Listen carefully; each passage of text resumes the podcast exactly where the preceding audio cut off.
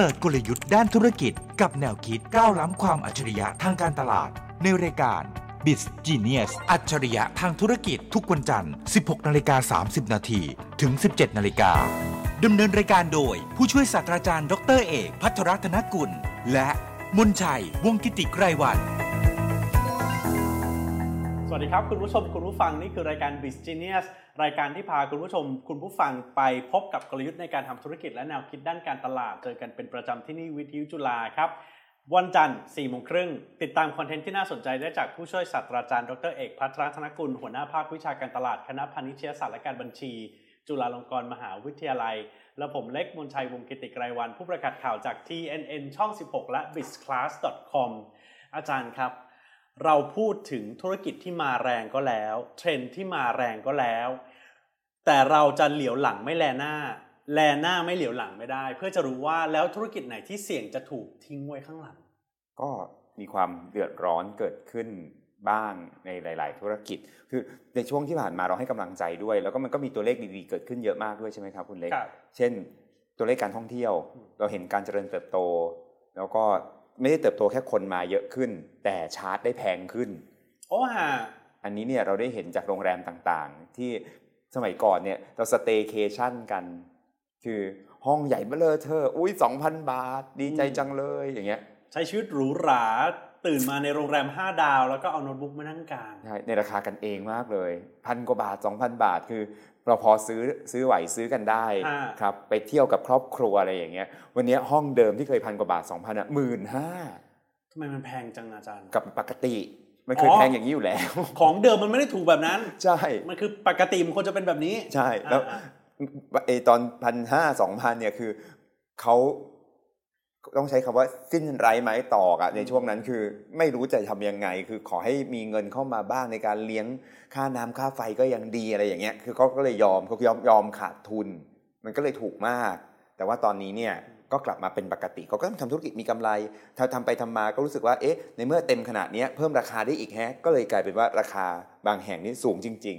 ยินดีด้วยกับคนที่อยู่ในอุตสาหกรรมการท่องเที่ยวนะครับเอ่อชาวต่างชาติกลับมาเยอะขึ้นออตัวเลขของการท่องเที่ยวแห่งประเทศไทยเองเนี่ยเราก็เห็นเลยว่าเอ่อตอนนี้เนี่ยไม่ได้เดือดร้อนใจเรื่องของดีมานคือคนที่เข้ามาครับคือเดือดร้อนใจเรื่องสป라이ห้าคนบริการไม่พอ คุณภาพการบริการต้องพยายามควบคุมมาตรฐาน เพราะว่าพอคนลูกค้ามาเยอะบริการไม่พออืมคุณภาพของการ service ก็ลดลง คนก็อ่าบ่นเยอะขึ้น มีคน โกงนักท่องเที่ยวเยอะขึ้นอีกแล้ว มีคนใช่บ่นจริงเรื่องเนี้ยอะไรเงี้ยคือก็จะวนเวียนอยู่ด้าน supply เยอะแปลว่า demand เนี่ยมาเยอะมาเยอะฮะแล้วก็สิ่งหนึ่งที่น่าคิดก็คือราคาตั๋วเครื่องบินดีไม่ดีเนี่ยอาจจะอยู่ในระดับที่สูงไปสักพักด้วยซ้ำเพราะว่า low cost airline ผู้บริหารออกมาบอกว่า จริง ๆ ราคาที่ควรจะเป็นอะคือราคานี้ใช่หรือหรืออะ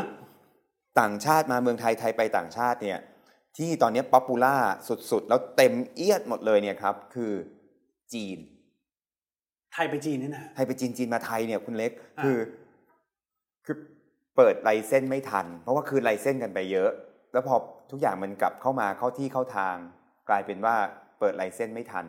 ดังนั้นเนี่ยก็เลยมีไฟลท์ที่จำกัด แล้วก็มีซีทที่จำกัด พอคนจองกันเต็มราคามันก็แพงบางคนไปเมืองจีนเสียไปหกหมื่นบาทโอ้โหจากแต่ก่อนเราจำภาพไปเมืองจีนตั๋วไปกับหมื่นกว่าบาท ใช่ แล้วก็บอกว่ายอมเสียได้ยังไงหกหมื่นบาทนี่ไปยุโรปได้เลยนะบอกว่าต้องไปทำงานเมืองจีนไปยุโรปได้ไง ก็ต้องอ่าเสียเงิน ก็เพราะว่ามันเต็มครับพอเต็มปั๊บราคาก็ขึ้นเพราะมันเหลือที่น้อยก็เป็นปกติฮะครับ ก็มีคนบอกว่าเป็นช่วงที่ต้องให้เขาบ้าง เขาเดือดร้อนใจมาสัก 3 ปีอืมครับธุรกิจสายการบินธุรกิจท่องเที่ยวธุรกิจสปา ธุรกิจโรงแรมครับอย่างไรก็ดีด้านด้านดีเราคุยกันมาพอสมควรแล้ว วันนี้ไม่อยากคุยเลย แต่จำเป็นต้องสะกิดเหมือนกัน คือเราจะคุยดาวร่วง ดาวร่วง ดาวร่วงก็หมายถึงว่ามันยังอยู่นะ แต่ระดับมันค่อยๆ ลดลงเรื่อยๆเรื่อยใช่ๆก็คือความต้องการของธุรกิจนั้นๆเนี่ยเป็นที่ต้องการน้อยลงครับ ซึ่งธุรกิจดาวร่วงเนี่ยมีคนรวบรวมหลากหลายนะครับไม่ว่าจะเป็นทางฝั่งของสื่อ สื่อธุรกิจต่างๆ ก็มีการรวบรวมดาวร่วงครับก็ผมก็ได้ข้อมูลมาจากเนี่ยครับเอ่อ marketing oops post today นะครับเอามารวบรวมกันรวมถึงเอ่อสถาบันการศึกษาต่างๆ อย่างเช่น จุฬาเอง มหาวิทยาลัยหอการค้าไทย แล้วก็มีการพูดคุยกันเรื่องของตัวเลขต่างๆ ก็เอามารวบรวมแล้วก็ลองคุยให้ฟังสำหรับบางธุรกิจที่ต้องระมัดระวังในช่วงนี้ รอดูให้ดีนะฮะเพราะว่าวันหนึ่งธุรกิจหนึ่งในยุคยุคเวลาหนึ่งมันเคยโดดเด่น มาวันนี้เนี่ยมันอาจจะหายไปเร็วกว่าที่คิด ตอนทำนาค่าชื่อดาวเรือง ตอนนี้อาจจะเป็นดาวโรย ดาวโรยดาวโรย เริ่มจากอะไรก่อนดีอาจารย์ เอาที่เห็นชัดๆก่อนห้าครับคือเราได้เห็นประเด็นเรื่องของธุรกิจสิ่งพิมพ์ ในรูปแบบต่างๆ อันนี้น่าจะเป็นอันที่หนึ่งที่คนเห็นค่อนข้างชัดเจน และธุรกิจเกี่ยวเนื่องกับสิ่งพิมพ์ คือพูดถึงสิ่งพิมพ์ปั๊บก็คิดถึงหนังสือนิตยสาร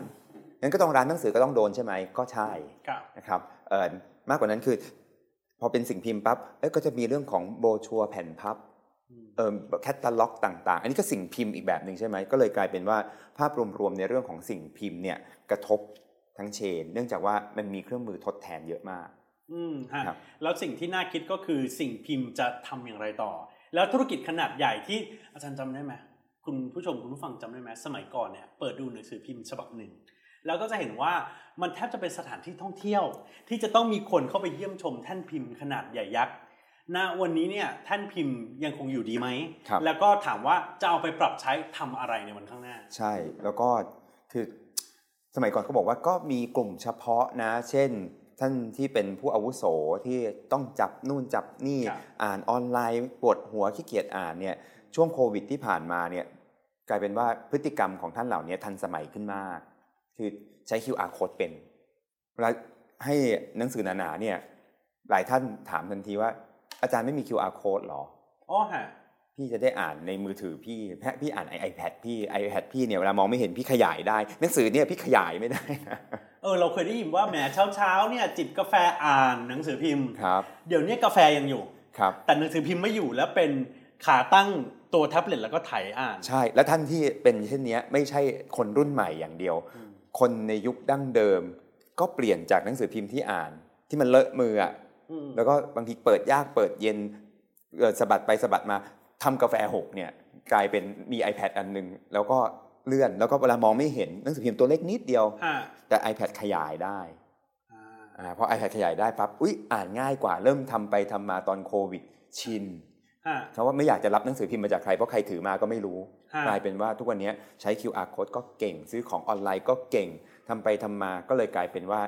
สิ่งพิมพ์อะเดือดร้อน พอยื่นอะไรเป็นสิ่งพิมพ์บอกว่าไม่มี QR code หรอเอออันนี้น่าน่าเห็นชัดเจนมากแล้วมันโอกาสที่จะย้อนกลับไปเป็นยุคหนังสือพิมพ์ก็ยากมากเหลือเกินใช่แล้วก็เริ่มคือมีการบูลลี่กันเองในหมู่เพื่อนฝูงฮะเช่น ใครก็ตามที่เปิดเป็นเล่มๆเนี่ย แล้วอีกคนนึงก็ถือ iPad เนี่ยก็จะบอกว่าโหโบราณจังเลย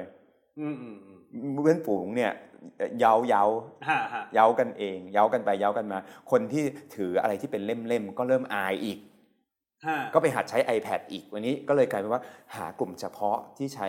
สิ่งพิมพ์จริงๆเนี่ยได้น้อยลงเรื่อยๆ ก็ทำให้เดือดร้อนใจ ก็อย่างที่คุณเล็กบอกมันไม่ได้หายไปเลย แต่มันเป็นช่วงดาวโรย ไม่ใช่ดาวเรือง ก็ต้องเอามาคุยกันว่า ใครจะกระโดดเข้าไป ใครจะไปเกี่ยวข้องระมัดระวังนิดนึงสิ่งพิมพ์ตัวนี้โรยหนักจริง ๆ กลายเป็นว่าหนังสือก็ได้รับผลกระทบ แล้วกลายเป็นว่าใครที่ทำหนังสือ เดี๋ยวนี้เนี่ยหนังสือก็ต้องไปควบคู่กับการสื่อสารการตลาด เช่น อาจารย์เอกอยากจะออกหนังสือ หรือองค์กรนี้อยากจะฉลองครบ 50 ปี ก็ไปร่วมจัดทำพิมพ์ให้เขา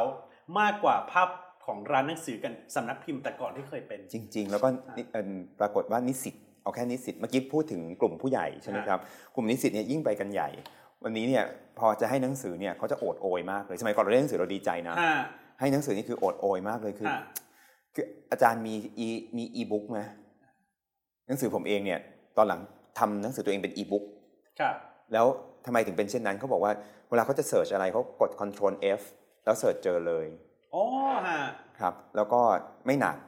ไม่ต้องแบกทุกอย่างอยู่ในที่เดียวเขาเสิร์ชปั๊บเจอเลย สมัยก่อนเราก็เสิร์ชเหมือนกันแต่เราใช้ดัชนีหรือ Index ห้า เปิดไปหน้าหลังสุด แล้วก็นั่งไล่กลับเข้ามาว่าคำคำนี้อยู่หน้าไหน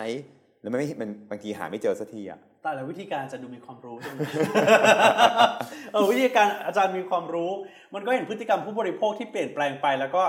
น่าคิดเหมือนกันว่าเขาจะจะเปลี่ยนไปยังไงต่อเด็กสมัยใหม่นี่หนังสือเป็นเล่มก็แทบจะไม่จับแล้วมันกระทบหมดเลยนะคุณเล็กคือที่ครับบอกพูดเรื่องพวกเนี้ยเพราะว่าอยากจะให้เห็นว่า มันมีการเปลี่ยนแปลงในเชิงขององค์กรและหน่วยงานที่เกี่ยวข้อง เช่น หอสมุดห้องสมุดเนี่ยเออนั่นสิสมัยก่อนเนี่ยเต็มไปด้วยเชลฟ์หนังสือพอคนมีความต้องการที่เป็นอะไรที่เป็นเล่มๆจริง ๆ น้อยเนี่ยพื้นที่ของเชลฟ์หนังสือหายไป คนต้องการ co-working space มากขึ้นอืมอืมมากกว่านั้นคือ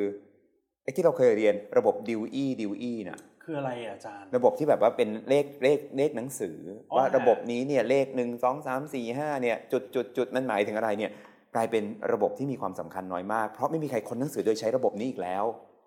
เอออาจารย์ทำให้ผมเห็นความทรงจำสีจางๆในสมัยมัธยมเออจริงด้วย ตอนเด็กตอนเรียนเนี่ยเราเราต้องเรียนระบบนี้นะหนึ่งหมายความว่าอะไรสองหมายความว่าอะไรคือเขาจัดระบบไม่ดีมาก ทุกวันนี้เนี่ย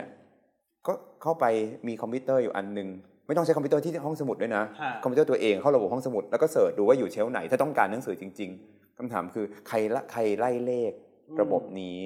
ขนาดนั้นหรือไม่ยากเย็นมากเลยคุณคุณเล็กมันมีการเปลี่ยนแปลงของผู้ที่เกี่ยวข้องด้วยงั้นก็เลยกลายเป็นสิ่งพิมพ์ และอุตสาหกรรมเกี่ยวข้อง นี่ทั้งห่วงโซ่อุปทานเลยนะอืมห่วงโซ่อุปทานนี่คือส่วนแรกสิ่งพิมพ์ใช่ถัดไปครับ ถัดไปเนี่ยครับ คนกลางที่ไม่ออมนิแชนแนล หมายถึงอะไรครับอาจารย์ คือเราจะเห็นคนกลาง คนกลางคือไม่ได้ผลิตเองฮะครับ แล้วก็สุดท้ายเป็นคนกลางทำงานระหว่างผู้ผลิตและเจ้าของสินค้าฮะไปยังผู้บริโภค หรืออ่าลูกค้าอืมครับใครที่ทำหน้าที่แบบฉันขายเก่ง ฉันเปิดร้านเก่ง ฉันเปิดหน้าร้านเก่ง ฉันโฆษณาหน้าร้านเก่ง ฉันมีคนขายดีๆ ฉันให้เซอร์วิสเอ่อรีแพ็คของให้นู่นนั่นนี่แต่เอาของคนอื่นมาขายต่อออืมอืมแล้วเขาไม่มีออมนิชแนลคือ ไม่มีระบบออนไลน์ติดต่อฐานข้อมูลลูกค้าไม่ได้ ยังขายแบบดั้งเดิม พวกนี้เนี่ย เป็นดาวโรย ไม่ได้หายไปนะ แต่เป็นดาวโรย ก็คืออาชีพรับของเข้ามาขายทั้งนั้นแหละใช่ฮะคนกลางคืออาชีพรับของเข้ามาขายเนี่ย คือ สมัยก่อนเอาแบบดั้งเดิมจริง ๆ ก็รถเขาเรียกรถนะรถพุ่มพวงฮะ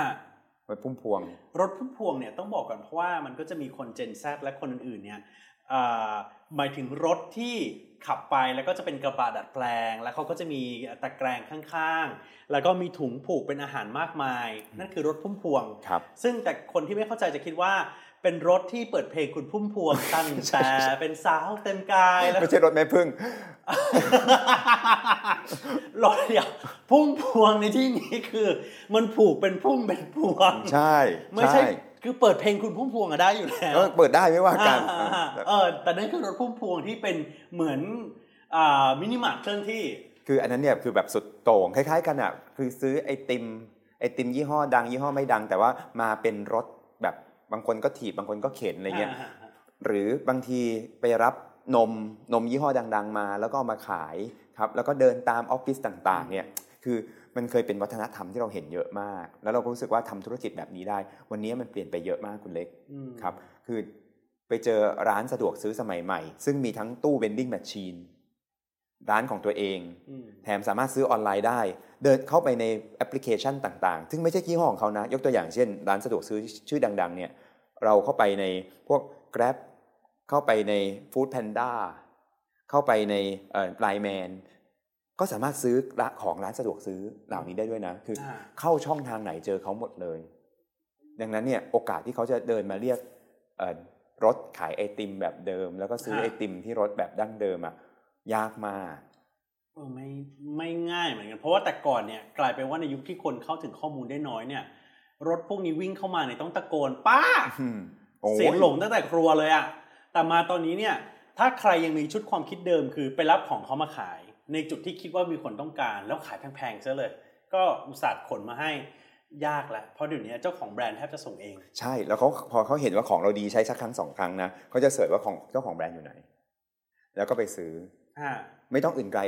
รถที่เมื่อกี้เราเรียกว่ารถพุ่มพวงขายมังคุดบางทีเป็นรถแบบเอาของมาขายจากสวนน่ะอืมเป็นคนกลางแล้วก็ประกาศในหมู่บ้านคุณได้เคยเห็นป่ะมังคุดสามโลร้อยสามโลร้อยจากสวนเลยจากสวนเลยฮะ ถ้าไปเสิร์ชในออนไลน์บอกมังคุดจากสวน ปรากฏสวนก็ขายเองฮะแต่ขายห้าโลร้อยนะฮะ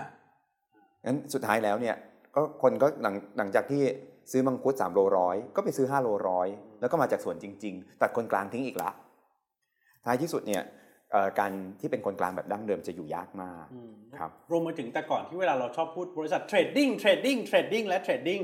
ส่งออกนำเข้านำเข้าส่งออกเฉยๆเนี่ยถ้าไม่ได้มีมูลค่าเพิ่มที่เพิ่มขึ้นมากกว่ากา ร repackage หรือว่าบรรจุภัณฑ์ใหม่เนี่ยมันก็แทบจะต้องหายไปแล้ว คือผมมาไปเจอกับคนที่เป็นเจ้าของบริษัทที่เป็นคนกลางในยุคใหม่ฮะบางยี่ห้อเนี่ยเอ่อปปีแรกขายได้ 400 ล้าน ปีสองขายเขาขาย 4,000 ล้านเลยนะ แล้วเวลาเขาไปทำคือบริษัทคุณอย่างคุณเป็นซูเปอร์มาร์เก็ตมาอยู่ดั้งเดิมมีชื่อเสียงมากเลย เขาก็ถามว่าคุณทำ online channel เป็นไหม คุณทำ omni channel เป็นไหม คุณทำไม่เป็นให้เราขายอืม เรามาออกแบบใหม่หมด แล้วขายให้ กลายเป็นว่าคนที่เป็นซูเปอร์มาร์เก็ตชื่อดังหลายยี่ห้อตอนนี้เป็นลูกค้าเขา เขาเป็นคนกลางยุคใหม่ที่ทำให้คนยุคเก่า สามารถที่จะสามารถเข้าสู่โลกใหม่ และลูกค้าใหม่ ๆ ได้อืมเออมีธุรกิจใหม่ในทางกลับกันคือมันมันมีอุปสรรคในการทำธุรกิจแบบเก่า มันก็มีโอกาสในการทำธุรกิจแบบใหม่ แล้วเนี่ยเขาก็จะบอกว่านี่เขาเป็นเอ่อ คนกลางยุคใหม่ แล้วเขาก็มาติดต่ออย่างไปรษณีย์ไทยของผมอย่างเงี้ยเราก็บอกว่าไปรษณีย์เอ่ออยากจะเป็นคนส่งให้กับบริษัทเอาไหมอ๋อฮะฮะมาดูราคากันถ้าไปรษณีย์ให้ราคาถูกสุดเดี๋ยวเขามาส่งของที่ไปรษณีย์หมดเลยอ๋อฮะอะเขาก็ได้กลายเป็นคนกลางจริง ๆ คือเขามีแพลตฟอร์มถึงเวลาปั๊บเขาไปเอาผู้ผลิต หรือแม้แต่คนที่เป็นช่องทางดั้งเดิมมาอยู่กับเขาแล้วก็เอาคนขนส่ง อย่างไปรษณีย์มาร่วม แล้วเขาก็จะไม่จำเป็นต้องลงทุนพวกระบบพวกนี้เอง เขาแค่เอาจากของจากที่หนึ่งมาส่งที่ไปรษณีย์ไปรษณีย์ก็กระจายของออกไปให้กับลูกค้าเขาก็กินส่วนต่างได้อืมสนุกสนานมากเลย รูปแบบการคิดประมาณเนี้ยก็จะกลายเป็นโอกาสด้วย ในวันที่เห็นดาวโรย เราก็จะเห็นดาวเรือง โอ้นี่ดีครับ ไม่เกี่ยวกับว่าธุรกิจเก่าหรือธุรกิจใหม่ แต่อยู่ที่ว่าโอกาสใหม่ ๆ มา ควรจะต้องมาพร้อมกับชุดความคิดใหม่เสมอ ใช่ อันนี้ดีใช่ไหมฮะครับ เพราะฉะนั้นมันไม่ได้มีแค่อุปสรรควันนี้เราไม่คุยอุปสรรคอย่างเดียว เราคุยโอกาส ไปด้วยเลยนะครับ อันถัดไปที่เขาบอกว่าจะเป็นปัญหามากเช่นกัน ก็คือธุรกิจที่เกี่ยวข้องกับการศึกษาเอกชนดั้งเดิม ยังไงอาจารย์ แต่ก่อนเราคิดว่าแบบแหมทำโรงเรียนทำเอกชนดีๆ ครูดีๆ ห้องน้ำดีๆ คุณครูใจดี ยังไงก็ขายได้ก็คงมีคนเอาลูกมาเรียน ไม่รู้คุณเล็กได้ตามข่าวในช่วงที่ผ่านมาหรือเปล่าว่าครับโรงเรียนเอกชนหลายโรงเรียน ซึ่งเป็นโรงเรียนที่ดั้งที่ดีอยู่ดั้งเดิม แล้วก็ดูโดยสชเนี่ยครับ ปรากฏว่าลอยแพเด็กฮะเนี่ยครับนี่คือกลางภาคใช่ปะฮะแล้วเวลาเขาเขาไม่ไหวเนี่ยเขาก็ประกาศเลยเขาบอกอยู่มาแล้ว 40 ปีทนไม่ไหวแล้ว ต้องขออภัยอีกสองสัปดาห์ปิดโรงเรียน เอาแล้วเด็กทำไงอาจารย์งงพ่อแม่ก็ม็อบฮะ ครับสชก็ต้องเข้าไป เข้าไปช่วยดู แล้วก็บอกว่ายังไงนะอ่าแล้วก็มีกระบวนการล่าสุดคือไม่อนุญาตให้ปิดฮะโรงเรียนบอกว่าไม่อนุญาตนี่ไม่มีครูให้นะให้ครูออกแล้ววุ่นวายกันมากเลยตอนเนี้ยโอ้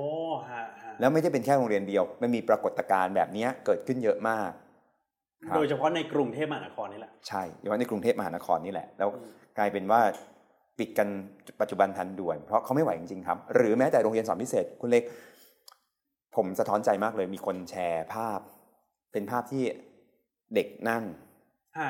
เด็กนั่งอยู่ในห้องโรงเรียนสอนพิเศษ แล้วก็มีโทรทัศน์อยู่ข้างบนอ่าอ่าอันเนี้ย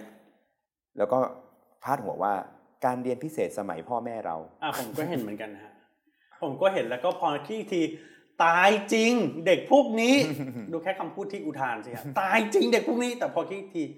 เออตอนนั้นเขายังไม่เกิดเลยนะใช่เขาเพิ่งเกิดไม่นานนี่นะมันคือตอนที่เราเรียนพิเศษกันถูกปะฮะเอ่อตอนนั้นเนี่ยการที่นั่งอยู่ในห้องใหญ่ ๆ แล้วทุกคนดูดูเทปวิดีโอของอาจารย์ที่สอนพิเศษเนี่ยซึ่งมันก็ดูทันสมัยฮะของคนอีกยุคหนึ่งด้วยนะ รู้สึกว่าโอ้โหนี่แบบเรียนกันแบบต้องส่งสัญญาณเรียนกันเลยเหรออืมการเรียนแบบเนี้ยเป็นการเรียนโบราณ ซึ่งเราพูดกันวันนี้ว่าเด็กเขาไม่เรียนกันแบบนี้แล้วฮะเด็กเขาเรียนออนดีมานกันอืมอืมคืออยากเรียนหัวข้อไหนเขาก็ไปออนดีมานหัวข้อนั้นแล้วจ่ายตามนั้น แล้วก็มันจะมีวิธีการทำการออกแบบเรื่องของ revenue model โอ้โหเยอะแยะมากมาย อุ้ยแต่ก่อนนะอาจารย์จำวันวานของพวกเราได้ไหมฮะ สมัยที่ พ่อแม่บางคนก็จะต้องไปแห่ต่อคิวเยาวราชมั่ง ตรงนั้นตรงนี้มั่งเพื่อที่จะให้ลูกได้เรียนสด ตั้งเต็นท์เลย เออ ให้ลูกได้เรียนสดของอาจารย์คนนี้ แล้วสุดท้ายลูกก็โดดเรียนนั่นแหละเออแต่ก็ก็แล้วแต่ต้องไปที่เยาวราชฮะต้องไปที่สาขาใหญ่สาขาสดของสังคมภาษาไทยใช่ไหมใช่ใช่ใช่แล้วก็รู้สึกว่า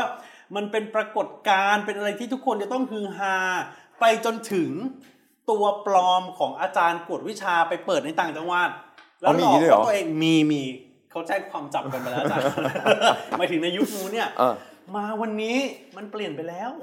โรงเรียนที่อยู่ตรงแถวเสาชิงชาแล้วก็คนก็ไปกวดวิชาภาษาอังกฤษกันสมัยก่อนครับแล้วแบบเรียนได้ไม่รู้จบรู้สิ้นความรู้มหาศาลอะไรเงี้ยไม่มีแล้วนะ